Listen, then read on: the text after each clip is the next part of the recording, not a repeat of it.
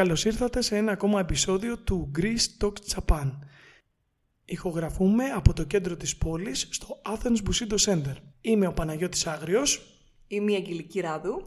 Και σήμερα θα μιλήσουμε για μύθους, φαντάσματα και άλλα πράγματα που έχουν ε, σχέση με το υπερφυσικό και την Ιαπωνία. Ξεκινάμε λοιπόν κατευθείαν με την πρώτη ερώτηση. Θέλεις να μας πεις πώς ξεκίνησε αυτή η αγάπη σου για το υπερφυσικό. Ξέρω γενικά ότι στην αρχή της καριέρας σου αρθογραφούσες στο Strange. Θες να μας μιλήσεις γενικά λίγο γι' αυτό; Η αγάπη μου για το υπερφυσικό ξεκινάει από πολύ μικρή ηλικία. Με θυμάμαι, ας πούμε, να βλέπω στο δημοτικό ιστορίες από την κρύπτη, να διαβάζω ανατριχίλες, να βλέπω το μυστήριο της Παρασκευής, που δεν έπρεπε να το βλέπω τόσο μικρή. Θυμάμαι να βλέπω τον εξορκιστή, ας πούμε, πάλι εκεί στην έκτη δημοτικού πρώτη γυμνασίου, που μου δημιούργησε ουσιαστικά ψυχικό τραύμα, ας πούμε.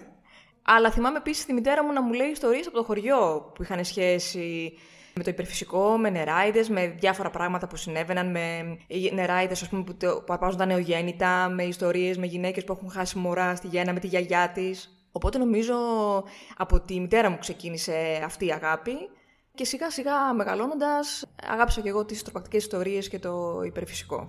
Να κάνω μια ερώτηση τώρα που σε ακούω.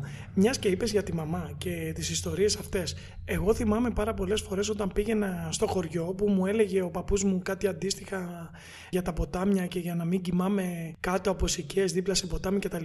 Έχεις κρατήσει κάποια από αυτές τις ιστορίες. Ας πούμε, εγώ κάποιες τις, ε, τις θυμόμουν πολύ μεγαλύτερος έτσι και τις έχω γράψει σαν ιστορίες από τον παππού μου ας πούμε που μπορεί κάποια στιγμή όταν ο γιος μου είναι λίγο μεγαλύτερος για να μην τον τρομάξουμε κιόλας να του, να του τις ε, πω. Έχεις κρατήσει τίποτα από αυτό, ας πούμε, το έχεις γράψει, το θυμάσαι; Θυμάμαι πολύ χαρακτηριστικά να μου λέει για τη γιαγιά της, ζήμα, να μου τελάει ακόμα δηλαδή, ε, αν πιάσουμε σχετική κουβέντα, η οποία είχε χάσει δύο από τα οχτώ παιδιά της, γιατί ε, ένα βράδυ, ας πούμε, εκεί που κοιμόταν και αυτά, είδε μια μορφή σαν νεράιδα και αυτά που έπνιξε ουσιαστικά το παιδί, κάτι τέτοιο τέλος πάντων, και το βρήκε πεθαμένο την άλλη μέρα, δεν μπορούσε να σηκωθεί, δεν μπορούσε να μιλήσει, δεν μπορούσε... Αυτό συνέβη δύο φορές. Και γενικά στο συγκεκριμένο χωριό στην Κέρκυρα από που είμαι, υπήρχαν τέτοιες μαρτυρίες και υπάρχουν ακόμα. Δηλαδή, ας πούμε, όταν μια γυναίκα είναι λεχόνα και γυρνάει με το παιδί στο σπίτι της, λένε ότι θα πρέπει για 40 μέρες να μπει κανείς μέσα στο σπίτι ξένος. Ανάβουν μια μικρή φωτιά έξω από το σπίτι, ή ας πούμε ο άντρας του σπιτιού πρέπει να ανάψει ένα τσιγάρο ή κάτι τέλος πάντων πριν περάσει το κατόφλι, ακριβώς για να μην μπορούν να περάσουν τα δαιμόνια κτλ. Θυμάμαι, μου λέει η μάνα μου πρόσφατα κάτι λέγαμε για την αδερφή μου που γέννησε το Φλεβάρι και μου λέει να ξέρεις τη λεχόνα την φοβούνται ακόμα και τα βουνά. Για να μου τονίσει πόσο βαριά είναι ας πούμε, αυτή η μυθολογία και η λαογραφία γύρω από τις γυναίκες που μόλις έχουν γεννήσει. Λοιπόν, όταν πια ήρθε η ώρα να σπουδάσω δημοσιογραφία, είχα ένα δάσκαλο στο σχολείο, ο οποίος κάποια στιγμή ήρθε στο μάθημα με το Strange παραμάσχαλα. Του λέω, δάσκαλα, τι είναι αυτό και αυτά; Μου το έδειξε τέλος πάντων. Εγώ δεν είχα ξεκινήσει ακόμα να γράφω, ήμουν στο δεύτερο χρόνο της σχολής. Παρ' όλα αυτά, λίγο πριν τελειώσω, ξεκίνησα να γράφω για τις εκδόσεις Τερζόπουλου στο Θεός και Θρησκεία. Ήμουνα στην τακτική ομάδα και σε άλλα περιοδικά των εκδόσεων για 3-4 χρόνια. Και κάποια στιγμή θυμήθηκα και το Strange, το παρακολουθούσα αρκετό καιρό, την κυκλοφορία του. Και τα παιδιά ήταν στη Θεσσαλονίκη τότε και ακόμα είναι οι εκδόσει εκεί. Δεν ήξερα κανέναν, αλλά ήθελα οπωσδήποτε να γράψω κάτι εκεί. Οπότε μάζεψα όλο μου το θάρρος και πήρα ένα απόγευμα τηλέφωνο από τον αρχισυντάκτη και λέω Γεια σας. Είμαι η Τάδε, έχω δουλέψει εκεί, έχω σπουδάσει αυτό, θα ήθελα να γράψω για το Strange. Και μου λέει ο αρχιτάκτη τότε ο Λουκάς Καπακόπουλος, δεν μας νοιάζει πια είσαι που, που έχεις γράψει. Στείλε μας μερικές ιδέες να δούμε αν μπορείς να κάνεις κάτι για το Strange. Και πράγματι έστειλα τις ιδέες μου και αυτά, διάλεξε μία, δύο. Και έτσι μετά από δύο μήνες περίπου είχα το πρώτο μου κείμενο στο Strange και αυτή η συνεργασία κράτησε επίσης τρία-τέσσερα χρόνια. Ωραία, για να συνεχίσουμε τώρα με αυτά τα ωραία που μας λες. Πώς πέρασες από τις λαϊκές παραδόσεις της Ελλάδας, τα παραμύθια της γιαγιάς, τις δοξασίες και όλα αυτά στη σφαίρα του ιαπωνικού υπερφυσικού που επί το πλήστον ξέρουμε ότι έχει να κάνει με φαντάσματα; Λοιπόν, όπως σου είπα και πριν, ε, έχω μια αγάπη από πολύ μικρή ηλικία για αυτά και πάλι στο δημοτικό παρακολουθούσα αυτά τα ιαπωνικά παραμύθια που έπαιζαν εκεί γύρω στη δεκαετία του 80 στην Ετένα.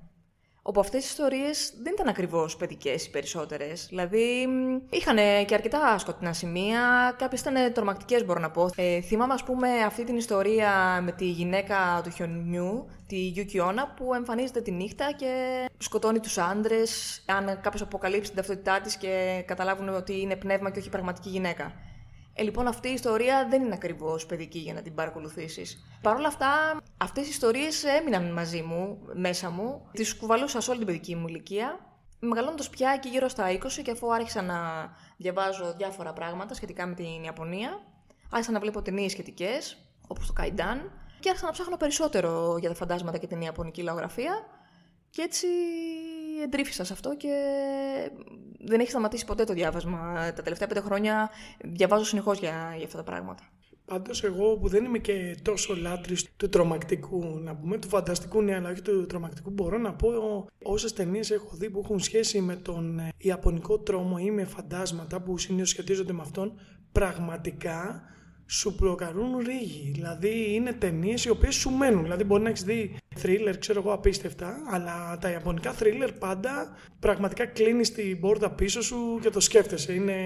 είναι... Ναι, έχουν μια συγκεκριμένη αισθητική γενικώ τα συγκεκριμένα φιλμ και οι Ιάπωνες σκηνοθέτες.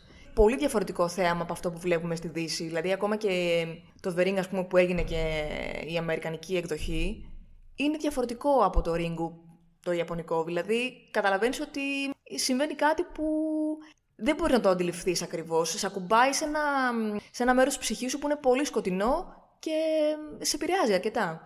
Και νομίζω να πω και αυτό για να κλείσουμε αυτό το κομμάτι ότι πολλές φορές στα ιαπωνικά φιλμ αυτό που σε τρομάζει είναι αυτό που δεν βλέπεις παρά αυτό που βλέπεις. Επειδή λίγο ξέρεις τον αμερικάνικο κινηματογράφο για να το πούμε έτσι πάντα το τρομακτικό είναι πιο εμφανές. Το βλέπεις τι είναι. Ενώ στο, στο Ιαπωνικό φιλμ, και εσύ θα το ξέρεις καλύτερα φυσικά, είναι πολλές φορές αυτά που λέμε που εννοούνται ή που δεν τα βλέπεις, που σε, σε παγώνουν ας πούμε, και σου δημιουργούν αυτή την αίσθηση του τρόμου, του άγνωστου. Η ατμόσφαιρα. Ναι. Χώρια που τα ε, Ιαπωνικά φαντάσματα και τα πλάσματα είναι έτσι κι τρομακτικά, είναι αυτή η ατμόσφαιρα που σου είπα πριν που σε επηρεάζει κάπως. Πριν κάνω λοιπόν την επόμενη ερώτηση, θα σταθώ σε κάτι που είπες λίγο πιο πριν με τα ιαπωνικά παραμύθια για τη Yuki Onna. Πρόσφατα διάβασα ένα βιβλίο σου, ξέρω ότι έχεις ένα τίτλο, το οποίο λέγεται «Φάντασμα στο χιόνι». Αυτό σχετίζεται με αυτή την ιστορία, το πρώτο δηλαδή που θέλω να σε ρωτήσω και αφού μας πεις αυτό, αν έχει κάποια σχέση που δεν το γνωρίζω, θέλεις να μας πεις λίγο για τα ιαπωνικά φαντάσματα και τις κατηγορίες τους, γιατί από ό,τι ξέρω υπάρχουν πάρα πολλές κατηγορίες, όπως και στο ΣΥΝΤΟ γενικά υπάρχουν ένα ή δύο εκατομμύρια θεότητες. Mm-hmm. Μίλησε μας λίγο γι' αυτό. Ναι, λοιπόν, το φάντασμα στο χιόνι κυκλοφόρησε πριν ένα χρόνο περίπου. Είναι ένα βιβλίο λαογραφίας που εστιάζει στο θάνατο, στα ταφικά έθιμα, στα πνεύματα και στις λειτουργίες των Ιαπώνων γύρω από το, από το θάνατο. Στο τέλος του βιβλίου έχουμε, έχω μεταφράσει μερικές ιστορίες πολύ χαρακτηριστικές και υπάρχει εκεί μια εκδοχή της Γιουκιώνα. Ωστόσο το βιβλίο δεν είναι για τη Γιουκιώνα. Ξεκινάω από το να ορίσω ποιος ήταν ε, ο άλλος κόσμος για τους Ιάπωνες, τι πιστεύουν βασικά ως θρησκεία. Αναφέρω τα τρία μεγάλα φαντάσματα της ιστορίας της Ιαπωνίας, την Νόιβα, την Οκικού και την. Δεν θυμάμαι το τρίτο όνομα τώρα, αλλά δεν πειράζει. Και γενικά μιλάω για τα ιαπωνικά φαντάσματα. Τώρα, όταν κάποιος λέει Ιαπωνικό φάντασμα, έχει στο μυαλό τον όρο Yurei. Το U στο Yurei σημαίνει αχνός ή θαμπός και το Rei σημαίνει ψυχή ή πνεύμα. Το Yurei είναι ουσιαστικά το φάντασμα που ξέρουν όλοι οι δυτικοί, ας πούμε, από τις ταινίες τις Ιαπωνικές. Μακριά μαλλιά, άσπρα ρούχα, χέρια λίγο στο πλάι να πέφτουν περίεργα κι αυτά και ένα πλάσμα που αιωρείται, δεν πατάει στη γη. Για αυτή την εικόνα είναι υπεύθυνος ο Μαρουγιάμα Όκιο, που εκεί γύρω στο 18ο αιώνα ζωγράφισε το φάντασμα της αγαπημένης του, το φάντασμα της Yuki και έδωσε χωρίς να το ξέρει μια αρχιτυπική εικόνα του Ιαπωνικού φαντάσματος. Από εκεί και μετά επηρεάστηκαν πάρα πολλοί ζωγράφοι και ουσιαστικά αυτή η εικόνα του γυναικείου φαντάσματος επικράτησε γιατί συνήθως τα φαντάσματα που συναντάμε εκείνη την εποχή είναι γυναίκες. Παρ' όλα αυτά, υπάρχουν, ακόμα και στο Yurei υπάρχουν κατηγορίες. Υπάρχουν, ας πούμε, τα Φούνα Yurei που είναι τα φαντάσματα αυτών που πέθαναν στη θάλασσα. Υπάρχουν τα Φου Yurei που είναι τα φαντάσματα τα οποία περιπλανιούνται ασκόπως και δεν έχουν κάποιο συγκεκριμένο λόγο που στοιχιώνουν. Υπάρχουν ε, τα τζιμπάκου που είναι τα φαντάσματα τα οποία είναι προσκολλημένα στη γη, που πάλι και αυτά δεν έχουν συγκεκριμένο λόγο στοιχειώματος. Αυτό που διαφοροποιεί γενικώ τα Ιουρέι, με την εικόνα τη βασική που έχει δώσει ο Όκιο, ας πούμε, είναι ότι έχουν ένα σημαντικό λόγο που στοιχιώνουν και όταν αυτό κάπως το αίτημά τους εκπληρωθεί, τότε σταματάει το στοίχημα. Επίσης, γενικά με, τα, με όλα τα πλάσματα που υπάρχουν, τα οποία στην Ιαπωνία καλούνται γιοκάι ή ομπά και τα πνεύματα, ας πούμε, τα Ιουρέι στοιχιώνουν μια συγκεκριμένη ώρα, εκεί γύρω στι 2 με 2,5 το ξημέρωμα, που υποτίθεται ότι ο κόσμος των ζωντανών είναι πιο κοντά στον κόσμο των νεκρών. Αλλά αντίστοιχα, αντίθετα, μάλλον τα γιοκάι και τα ομπάκε εμφανίζονται οποιαδήποτε ώρα, οποιαδήποτε στιγμή, χωρίς λόγο και είναι κυρίως σκανταλιάρικα παρά τρομακτικά ή βλαβερά. Αυτή είναι η βασική διαφορά με τα Γιουρέι και τα πολλά πλάσματα, τα ιαπωνικά τα πνεύματα. Υπάρχουν χιλιάδες στην Ιαπωνία. Για κάθε τι που έχουν οι Ιάπωνες έχουν και ένα φάντασμα. Και είναι πολύ ενδιαφέρον να το εξερευνήσει κανείς γιατί θα ανακαλύπτει πολλά πράγματα για τον πολιτισμό τους και για τα πιστεύω τους. Να ρωτήσω κάτι. Γενικά, επειδή είπαμε και για το αρχιετυπικό, το γιουρέι, το φάντασμα της, της γυναίκας. Πολλές φορές, βέβαια δεν έχω εμπειρία, αλλά πολλές φορές που έχω διαβάσει κάποιες ιστορίες, να πω το 90% αναφέρονται σε γυναίκες. Υπάρχει κάποιος λόγος που γίνεται αυτό, δηλαδή, επειδή μου, οι γυναίκες ας πούμε ήταν πιο κακοποιημένες, δέχονταν την αδικία ας πούμε του μεσαίωνα της Ιαπωνίας, γιατί δεν έχω ας πούμε, δεν μου έρχεται στο μυαλό κάποια ιστορία με κάποιο φάντασμα, ας πούμε, κάποιο άντρα. Συνήθως όποιες έχουν πέσει στα χέρια μου, συνήθως είναι γυναικών. Έχει να κάνει αυτό ναι, με είναι την ακριβώς, πατριαρχία. Ναι, είναι ακριβώς όπως το λες. Επειδή στην παλιά Ιαπωνία οι γυναίκες ήταν περισσότερο θύματα των αντρών λόγω της πατριαρχίας κτλ. Υπάρχει μια πολύ ωραία ιστορία ενός μοναχού. Δεν ήταν μοναχός αρχικά. Ήταν άρχοντας, σογκούν, που τότε η επίσημη γυναίκα και οι ερωμένοι ζούσαν κάτω από την ίδια στέγη, γιατί έτσι ήθελε ο Σογκούν. Οπότε η Πατριαρχία επέβαλε να μην εκδηλώνεται η ζήλια και ο θυμός των γυναικών κατά τη διάρκεια της μέρας, αλλά τη νύχτα που όλοι πια κοιμόντουσαν, τα μαλλιά των γυναικών γινόντουσαν αμφίδια και πάλευαν μεταξύ τους για να υπερισχύσουν ποια γυναίκα θα υπερισχύσει στο σπίτι, ας πούμε. Ένα βράδυ λοιπόν αυτός ο Σογκούν ξύπνησε και έγινε μάρτυρας αυτής της διαμάχης και από την πίκρα του για όλο αυτό που είχε προκαλέσει στις δύο γυναίκες, αποφάσισε να ξηρίσει το κεφάλι του και να γίνει μοναχός. Λοιπόν, οι γυναίκες ήταν πράγματι βασικά θύματα της πατριαρχίας. Οι γυναίκες και τα παιδιά, πρέπει να σου πω. Γιατί πάλι στην παλιά Ιαπωνία υπάρχουν πολλές μαρτυρίες που εξαιτίας της πείνας, μιας αρρώστιας, της φτώχειας, πολλές οικογένειες αποφάσισαν να σκοτώσουν τα παιδιά τους για να έχουν λιγότερα στόματα να θρέψουν. Οπότε οι αδύναμοι γενικώς, καταλήγουμε, ήταν τα θύματα της πατριαρχίας και οι γυναίκες, όπως φαίνεται και μέσα από τις ιστορίες και τη λαογραφία, ήταν αυτές που γινόντουσαν συνήθως φαντάσματα λόγω της οργής ή της αδικίας που είχαν υποστεί. Να ρωτήσω κάτι, έτσι μου γεννιόνται κάποιες ερωτήσεις έξτρα πάνω σε αυτό. Ποιο ας πούμε φάντασμα θα θεωρούσες έτσι πιο τρομακτικό, ας πούμε, λέω ένα φάντασμα το οποίο ή ένας τύπος φαντάσματος ή μια ιστορία έτσι, που λες, ναι, αυτό είναι κάτι πολύ δυνατό. Με τρομάζει ιδιαίτερα και το αντίστοιχο αν υπάρχει κάποιο έτσι δεν ξέρω παιχνιδιάρικο ή σκανταλιάρικο φαντασματάκι να το πω έτσι που υπάρχει στην Ιαπωνική παράδοση. Νομίζω ότι ένα από τα πιο τρομακτικά φαντάσματα είναι της ε, Όιβα η οποία ήταν παντρεμένη με έναν σαμουράι και αυτός βασικά ήθελε κάποια στιγμή, έκανε τέλος πάντων μαζί του ένα παιδί, αυτή αρρώστησε μετά τη γέννα και αυτός ήθελε να παντρευτεί μετά τη γυναίκα ενός γιατρού που ήταν και πιο νέα που ζούσε παραδίπλα και αποφάσισε να πάει στο γιατρό και να πάρει ένα δηλητήριο, στην παρουσίαση σαν φάρμακο της γυναίκας του, όπου όταν ε, το, το χρησιμοποίησε, ήταν μια αληθή βασικά, όταν χρησιμοποίησε η Όιβα στο πρόσωπό της, παραμορφώθηκε, ε, της έφυγαν τα μισά μαλλιά. Όταν είδε τον εαυτό στον καθρέφτη, πήρε ένα σπαθί και ε, μαχαιρώθηκε. Ο άντρας του, ο Σαμουράι, είχε βάλει έναν φίλο του ώστε να πάει να τη βιάσει για να έχει, χρόνο, για να έχει αιτία αυτός μετά να την χωρίσει. Όπου αυτός βλέποντας το πρόσωπο της Όιβα τρόμαξε και της είπε την ιστορία και έτσι κατέληξε να αυτοκτονήσει η Όιβα, αφού είδε και το πρόσωπό της. Αυτό το φάντασμα μετά. Ο Σαμουρέ, όταν της παντρεύτηκε της Όιβα τελικά, αλλά αυτή τον στήχιωσε το πρώτο βράδυ του γάμου του. Εμφανίστηκε μπροστά του ενώ πήγαινε να αγκαλιάσει τη γυναίκα του και αυτός τράβηξε το σπαθί του για να σκοτώσει το φάντασμα και σκότωσε την καινούργια του σύζυγο. Όταν διαλύθηκε η ψευδέστηση, κατάλαβε τι έκανε και έταξε στον πεθερό του να πει αυτό που συνέβη. Όπου ξαναείδε μπροστά του την Όιβα και τράβηξε πάλι το σπαθί του και σκότωσε τον πεθερό του τελικά. Κατάλαβε, το κατάλαβε μετά όταν διαλύθηκε η ψευδέστηση. Τελικά η Όιβα κατέληξε να τον στοιχιώνει, αυτός ε, έφυγε μακριά, πήρε τα βουνά. Αλλά η Όιβα συνέχισε να του στοιχιώνει για πάντα, ξέρω εγώ. Δεν μπόρεσε να ξεφύγει από το φάντασμα της, από την οργή της και από την πίκρα της, γιατί η Όιβα σκότωσε και το παιδί της. Αφού σκότωσε τον εαυτό της, σκότωσε και το παιδί. Η ιστορία της Όιβα πρέπει να σου πω ότι παίζονταν πάρα πολύ συχνά στο θέατρο Καμπούκι και έχει παιχτεί και έχει γίνει και ταινία αρκετές φορές. Και επειδή είναι από τα τρία φαντάσματα της Ιαπωνίας που η, ιστορία αυτή θεωρείται πραγματική και υπάρχει και ο τάφος της ε, Όιβα, οι ηθοποιοί θεωρούσαν στα παλιά χρόνια και πια στη σύγχρονη εποχή υποχρέωσή τους να περάσουν από τον τάφο και να προσκυνήσουν το, το πνεύμα, ας πούμε, να ζητήσουν και την άδεια σε εισαγωγικά, για να μην τους στοιχειώσει. Και έχουν αναφερθεί στοιχειώματα στην παλιά Ιαπωνία εξαιτίας της Όιβα και αυτά σε παραστάσεις Καμπούκι. Και είναι και η πιο γνωστή ιστορία και στα, και στα μικρά. Δηλαδή, όταν ακούνε το όνομα Όιβα, λέει η παράδοση ότι βάζουν το χέρι στο πρόσωπό τους και τραβάνε το μάτι τους προς τα κάτω για να δείξουν αυτό το, το πώς έλειωσε το πρόσωπο της Όιβα από το δηλητήριο που της έδωσε ο άντρας της.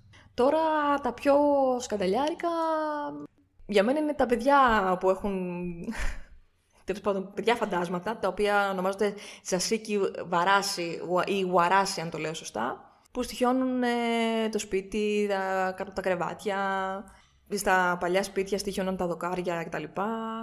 Αυτά είναι κυρίως τα παιχνιδιάρικα φαντάσματα που δεν είναι τρομακτικά, αλλά προσπαθούν να κάνουν σκανταλιές μέσα στο σπίτι.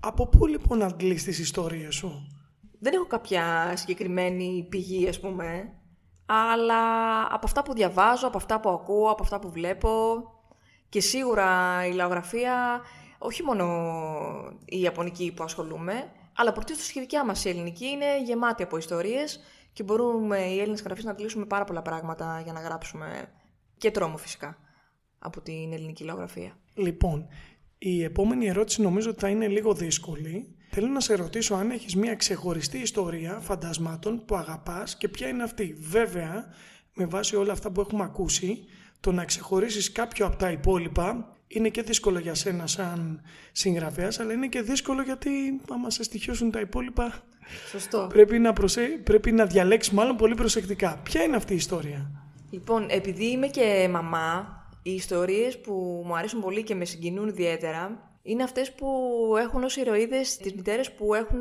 πεθάνει στη γέννα. Αυτά τα φαντάσματα ονομάζονται Ubume ή Kosonda Yurei στην Ιαπωνία. Είτε το παιδί έχει ζήσει, είτε το παιδί έχει πεθάνει μαζί τους.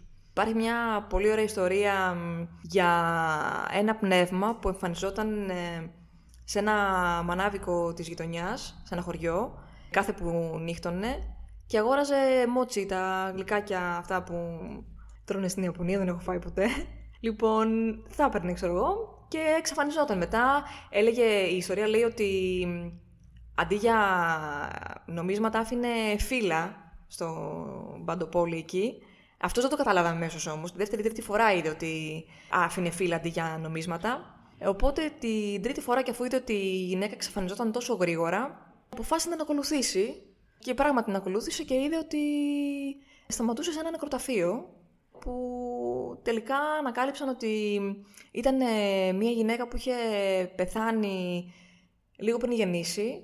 Προφανώς την έθαψαν ε, νομίζοντας ότι είχε πεθάνει και το μωρό, αλλά τέλος πάντων κάπως η ιστορία λέει ότι γέννησε.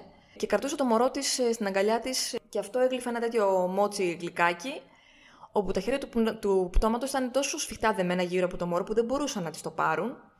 Και έτσι αναγκάστηκαν να φέρουν ε, μια γυναίκα λεχόνα που θύλαζε τα δικά της παιδιά και αυτή η λεχόνα είπε στο, στο, στο πτώμα άφησε το το μωρό, θα το ταΐσω με αυτό. Και έβγαλε έξω το στήθος της και το έδειξε στο, στο πτώμα, ας πούμε. Και έτσι χαλάρωσαν τα χέρια, τα κόκαλα του πτώματος και κατάφεραν να πάρουν το μωρό από τον τάφο.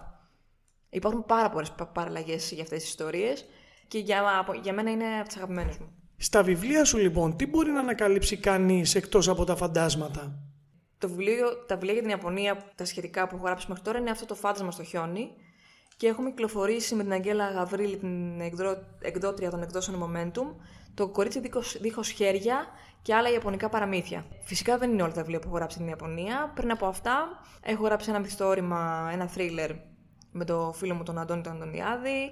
Έχω γράψει μια σειρά που λέγεται «Οι σκοτεινές ιστορίες του νεαρού ΠΟΕ» που είναι βιβλία για εφήβους από 10 χρόνων και πάνω που έχουν σχέση με τη ζωή του Edgar Allan Poe και διαδραματίζονται εκεί τη βικτωριανή εποχή ας πούμε. Έχω γράψει ένα βιβλίο από τις εκδόσεις Αρχέτυπο που λέγεται «Οι Μάγισσες» που είναι ιστορίες 15 γυναικών που κατηγορήθηκαν για μαγεία από την αρχαία Ελλάδα μέχρι και αρχές 20ου αιώνα. Με ενδιαφέρουν πολλά πράγματα γενικώ, αλλά πάντα τα βιβλία μου είναι του σκοτεινού ρηπερτορίου, ας πούμε, να το πούμε έτσι. Αγαπώ γενικώ τις ε, τρομακτικές ιστορίες, τις σκοτεινές, τις περίεργες και πάντα τα βιβλία μου έχουν σχέση με αυτά τα θέματα. Ερώτηση νομίζω η οποία είναι αγκάθι. Ταξίδι στην Ιαπωνία. Αγκάθι τώρα, τέλος πάντων. Ταξίδι στην Ιαπωνία θα πάμε παρέα, έχουμε πει και μαζί με τους υπόλοιπους φίλους σου.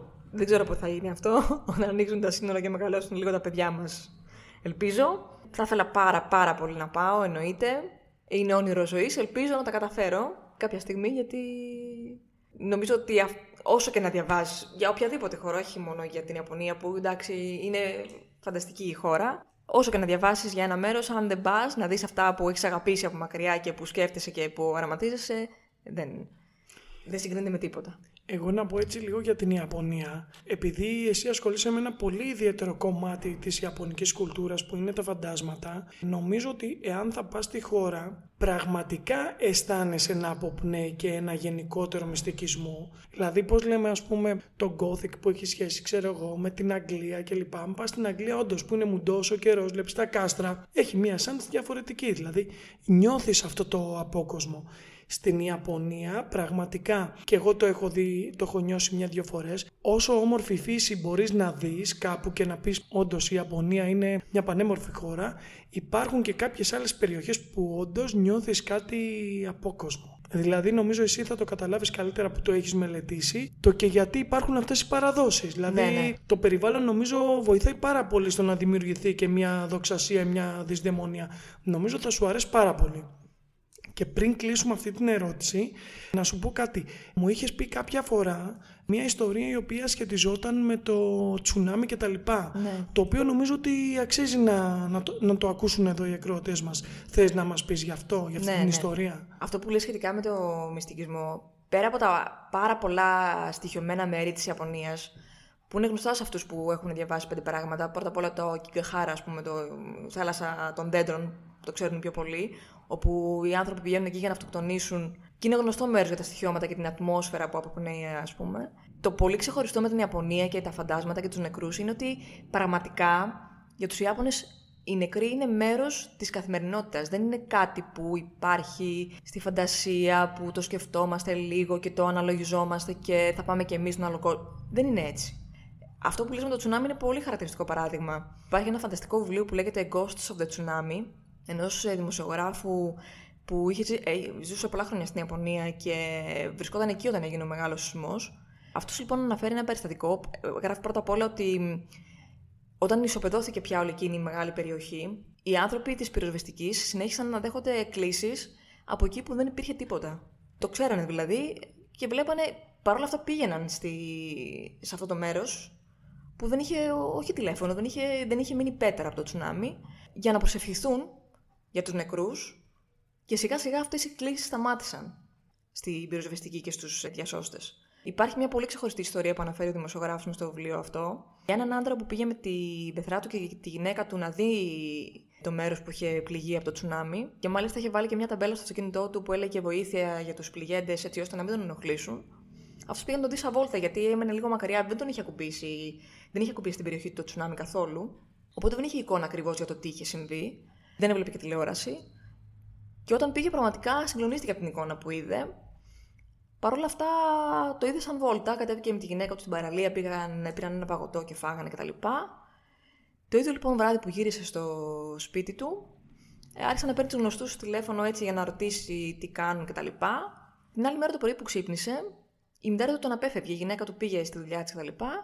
Και όταν γύρισε το μεσημέρι η γυναίκα από τη δουλειά του, είπε ότι δεν πάει άλλο, ε, χωρίζουμε, δεν θέλω να σε ξαναδώ στο σπίτι. Της λέει αυτός, μα γιατί, τι συνέβη και αυτά; Και η γυναίκα του είπε ότι όλο το βράδυ αυτός γρίλιζε, γάβιζε, είχε πέσει στα τέσσερα, είχε βγει εκτός εαυτού, φώναζε να πεθάνετε, να πεθάνετε όλοι, αφού πεθάναμε εμείς να πεθάνετε όλοι. Αυτό συνεχίστηκε για δύο-τρεις μέρες. Ο άντρας δεν θυμόταν τίποτα από όλα αυτά που έκανε τη νύχτα. Κάποια στιγμή είπε στη γυναίκα του και στη μητέρα του ότι έβλεπε έξω από το σπίτι να περνούν φιγούρες που ήταν βρεγμένες, να τον κοιτάζουν χωρίς να μιλούν, χωρίς να τον πλησιάζουν, αλλά παρόλα αυτά τον κοιτούσαν. Έτσι λοιπόν κατάλαβαν, κατάλαβαν ότι κάτι συμβαίνει και αποφάσισαν να τον πάνε σε έναν ιερέα, Ο άντρας αυτός ήταν στοιχειωμένος, για να μην τα πολυλογούμε. Όταν τελείωσε το τελειωτικό που του έκανε ο Ωραία, του διάβασε τη σούτρα της καρδιάς και τον του έδωσε αγιασμό, του είπε ότι αυτό που έκανε ήταν πολύ μεγάλη ανοησία και πολύ μεγάλη ασέβεια. Δεν μπορείς να πας σε ένα μέρος που έχει πεθάνει τόσος κόσμος τόσο άδικα, τόσο ξαφνικά, σαν βόλτα και εσύ να τρως παγωτό. Από αυτό και μόνο στο λέω και να ταιριάζω. Αντιλαμβάνεσαι πόσο, πόσο παρόντες είναι οι νεκροί για τους Ιάπωνες. Και αυτό που συνέβη τότε στα μάτια των δυτικών του υπόλοιπου κόσμου ήταν ότι εντάξει, μια. Εντάξει, σε εισαγωγικά το εντάξει, μια περιοχή ισοπεδώθηκε, έχασαν τα σπίτια τους χιλιάδες άνθρωποι. Γράφτηκε τότε ότι πολλοί άνθρωποι έχασαν το σπίτι τους και τη ζωή τους επειδή γύρισαν για να πάρουν τα, τα ηχάη, τις ε, επιγραφές που έχουν στα, στους, ε, στους ναούς του σπιτιού με τα ονόματα των νεκρών τους. Λοιπόν, για τους Ιάπωνες το ότι εξαφανίστηκε, εξαφανίστηκαν τα ηχάη μέσα στην πλημμύρα και τα ενθύμια από τους νεκρούς τα λοιπά ήταν πολύ μεγάλο πλήγμα. Που αυτό δεν μπορείς να το ξέρεις αν δεν έχεις διαβάσει λίγο την κουλτούρα τους και το τι σημαίνει για αυτούς τι σημαίνει για αυτούς οι, οι πρόγονοι και οι νεκροί τους. Εγώ να πω, επειδή συνήθως όταν κάνουμε ταξίδια στην Ιαπωνία είναι τον Αύγουστο και λόγω αδειών κτλ. Αλλά για όσους γνωρίζουν καλά την Ιαπωνία ξέρουν δεν υπάρχει χειρότερος μήνας από τον Αύγουστο. Όμως τον Αύγουστο, όπως εμείς έχουμε το 15 Αύγουστο, εκείνη και σε πολύ κοντινές ημερομηνίες, σχεδόν νομίζω εκείνη την εβδομάδα του 15 Αύγουστο που λέμε, είναι, είναι το Μπον, η γιορτή των νεκρών. Εγώ λοιπόν κάποτε που ήμουν εκεί, μία φίλη μου Ιαπωνέζα λοιπόν, με πήρε και μου είχε κάνει τρομερή εντύπωση και ήταν και πάρα πολύ ωραίο σαν ανάμνηση και σαν εικόνα παρόλο που συνδέεται με ένα θλιβερό γεγονός, μου είπε να σηκωθούμε, να πάμε στον τάφο των συγγενών μου και να βάλουμε στο συγκεκριμένο τάφο ενός ανθρώπου αυτό που του άρεσε πιο πολύ, που ήταν καφές, νομίζω, μεγάλα. Και αυτό με ξένησε λίγο, γιατί τώρα να πηγαίνεις σε ένα νεκροταφείο και να, που είναι ένας τόπος, ξέρω εγώ, έτσι πένθους και ιερός και να βάζεις, ξέρω εγώ, καφέ μεγάλα πάνω στον τάφο. Όχι, μου εξήγησε ότι γενικά κάνουμε το χατήρι του νεκρού και όταν πήγα στο νεκροταφείο, κυριολεκτικά είδα από τρανζιστοράκια, φαγητά, ριζόμπαλες, ό,τι μπορείτε να φανταστείτε. Ήταν μια πανδεσία χρωμάτων και πραγμάτων πάνω στους τάφους, ώστε να ευχαριστήσουμε τους ανθρώπους που έφυγαν από κοντά μας και εκείνη τη μέρα να έρθουν και να απολαύσουν αυτό που αγαπούσαν πιο πολύ. Το οποίο το βρίσκω και πάρα πολύ όμορφο. Ναι, ναι. Είναι μεγάλη γιορτή το Μπον, το, θα το ξέρεις που έχει πάει στην Ιαπωνία.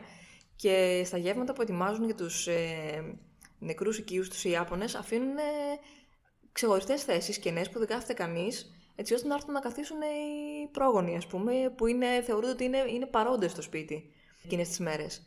Κάτι πολύ ωραίο που μπορεί να μην το ξέρει πολύς ο κόσμος, εκείνες τις μέρες, παρόλο που έχει πολύ ζέστη, γιατί είναι στην καρδιά του καλοκαιριού και ξέρεις τη σύγκρινη υγρασία κτλ. του κλίματος, οι άνθρωποι δεν μπαίνουν στο νερό. Γιατί δεν πλησιάζουν πηγάδια, δεν πλησιάζουν τη θάλασσα. Γιατί θεωρούν ότι το νερό είναι το όχημα που, με το οποίο έρχονται οι νεκροί στον κόσμο των ζωντανών. Γι' αυτό και η εικόνα με τα φανεράκια στο τέλος του ομπών, που ουσιαστικά είναι οι ψυχές που τις, είναι οι ψυχές που τις παίρνει το νερό. Αποφεύγουν το νερό γιατί θεωρούν ότι μπορεί να τους αρπάξουν ε, οι νεκροί. Καθώς πλησιάζουμε λοιπόν στο τέλος, θέλω να σου κάνω μια ερώτηση συμβουλή. Πες μας, ποια συμβουλή θα έδινες εσύ σε όσους αγαπούν τις ιστορίες φαντασμάτων, γενικότερα; Ναι. Λοιπόν, όσοι αγαπούν τις ιστορίες φαντασμάτων και δεν έχουν διαβάσει ποτέ η Ιαπωνική λαογραφία, πρέπει οπωσδήποτε να ξεκινήσουν. Θα πρέπει να είχαν ξεκινήσει χθες.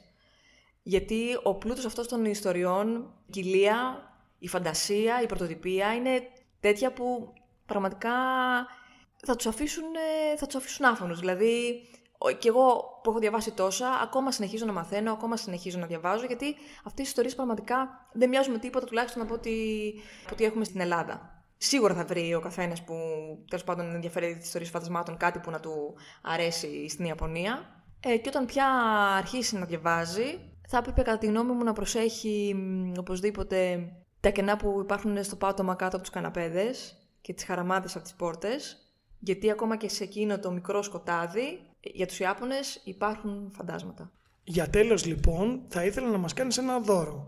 Μπορείς να μας διαβάσεις κάτι ό,τι σου αρέσει από το βιβλίο σου, κάτι έτσι ιδιαίτερο, μια ιστοριούλα μικρή για να κλείσουμε. Ναι, αμέ. Θα σας διαβάσω μια ιστορία από το βιβλίο «Το κορίτσι δίχως χέρια για άλλα Ιαπωνικά παραμύθια» που κυκλοφόρησε πριν λίγους μήνες από τις εκδόσεις Momentum. Η ιστορία λέγεται «Ο Τσούκι ο Χώση» ή αλλιώς «Όγκιν Κόγκιν». Μια φορά και έναν καιρό, Ζούσε σε κάποιο μέρος ένας άντρας που η γυναίκα του πέθανε αφού γέννησε ένα κοριτσάκι. Την ονόμασε ο Ρίνκο. Ο άντρας ξαναπαντρεύτηκε και η καινούρια του γυναίκα είχε μια μικρούλα που την έλεγαν Κορίνκο. Τα δύο κορίτσια μεγάλωσαν μαζί. Μια μέρα που ο πατέρας έπρεπε να πάει στο Κιώτο, είπε στα κορίτσια: Να παίξετε όμορφα μαζί και εγώ θα σας φέρω ένα σωρό δώρα. Η μητριά όμως μισούσε την Ορίνκο.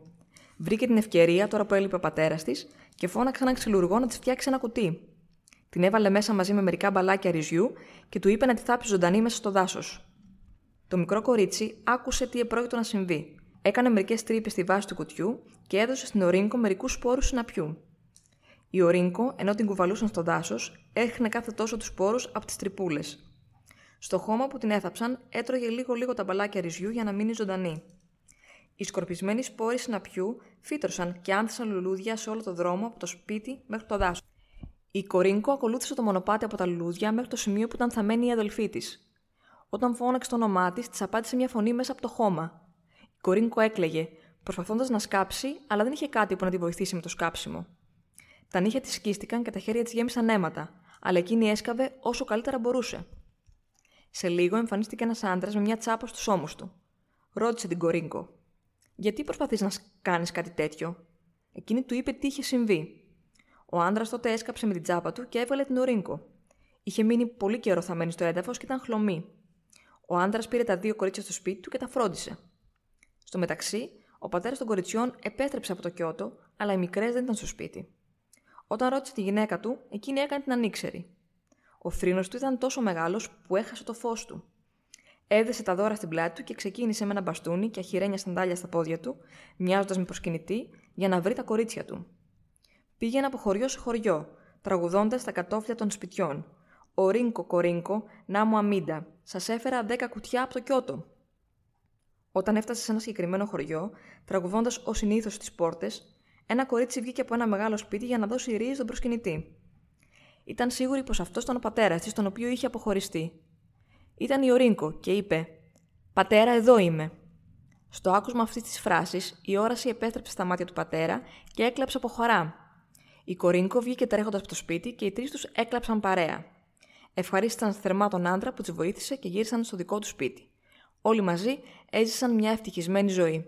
Πολύ όμορφη ιστορία και χαίρομαι που θα κλείσουμε όλο αυτό με κάτι τόσο χαρούμενο όσο ένα παραμύθι. Χαιρόμαστε πάρα πολύ που ήρθες εδώ μαζί μας σήμερα που κάνουμε αυτή την όμορφη κουβέντα και ελπίζουμε να σε έχουμε ξανά κοντά μας, να μας διαβάσεις και άλλες ιστορίες και να μιλήσουμε ξανά για τα φαντάσματα. Και εγώ ευχαριστώ πολύ πάνω, χάρηκα που σε είδα από κοντά.